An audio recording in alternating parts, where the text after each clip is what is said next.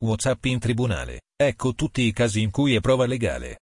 Data la popolarità di questa applicazione, non ci stupiremo se oltre il 35% delle prove nei procedimenti giudiziari sono delle chat di WhatsApp.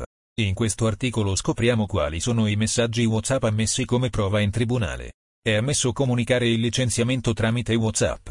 È possibile comunicare l'assenza per malattia tramite WhatsApp. Si può essere licenziati per un messaggio WhatsApp contro il datore di lavoro. È consentito dimostrare attività di lavoro subordinato tramite WhatsApp.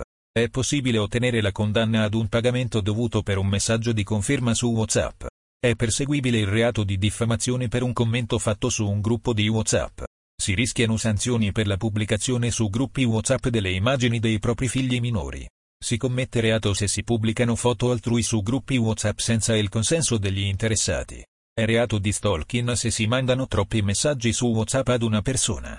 È possibile legittimare una sanzione disciplinare.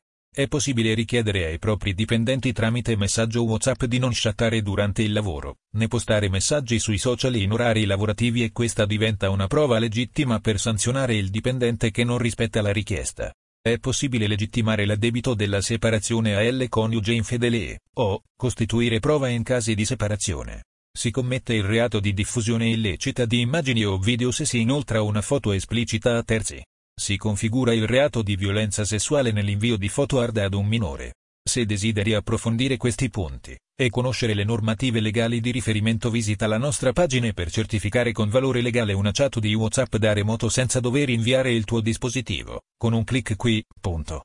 Informatica in azienda diretta dal dottor Emanuel Celano.